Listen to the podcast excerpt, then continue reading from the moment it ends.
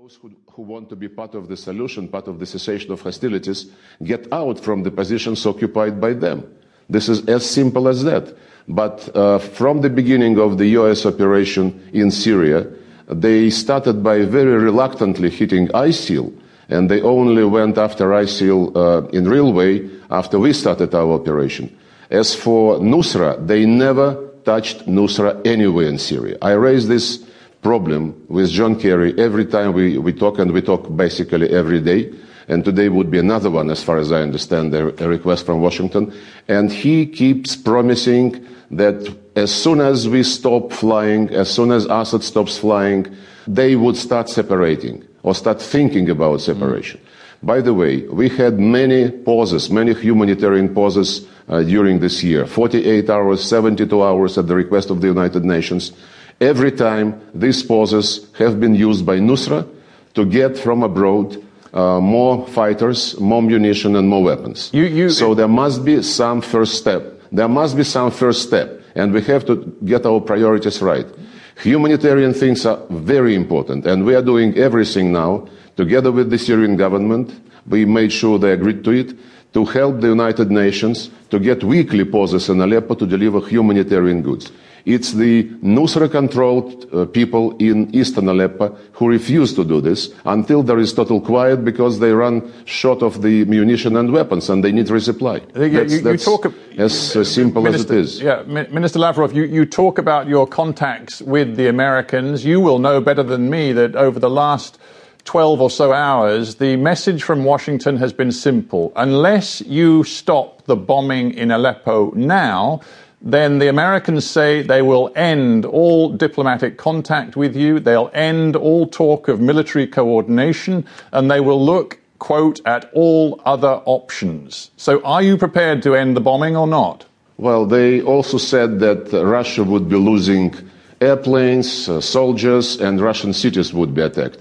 Uh, it was an unacceptable threat, uh, and maybe this was, uh, you know, a signal that those who want to do this can start.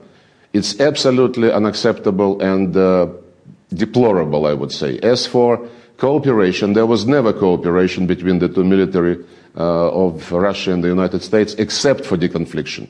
What we did have uh, was discussions uh, and uh, negotiations on documents, Uh, which we started issuing on, uh, well, sometime in March, but which the Americans uh, did not want to make public.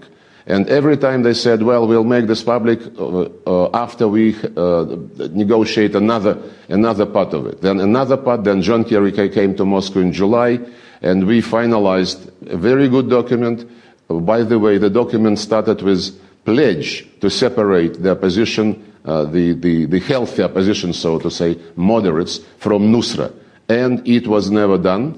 And they were always shy uh, to make these documents public.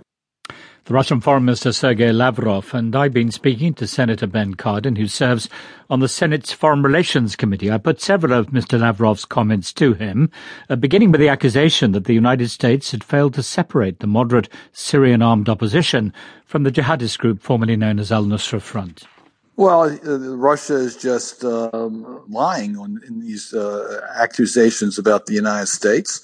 Russia has uh, is responsible for the violence that has taken place. They have supported the Assad regime's assault on Aleppo. Uh, the, we saw the attack on the, um, the humanitarian convoy uh, that has Russian fingerprints all over it. Uh, this is not the first example of Russia defying its its word and not delivering. We saw the same thing with the Minsk uh, uh, uh, agreements in regards to Ukraine. Uh, we've seen a, a constant pattern that Russia says one thing and then does something else. And here in Syria, they are su- supporting the Assad regime, and they have shown very little interest for a ceasefire. And that's extremely disappointing. But it is a fact that in the course of this conflict, and particularly in recent months, Uh, the moderate armed opposition in Syria has formed alliances of convenience with uh, Al-Nusra Front. And uh, it does seem at the moment that the United States is unable to disentangle uh, those alliances. So would you accept that? We very much opposed Al-Nusra.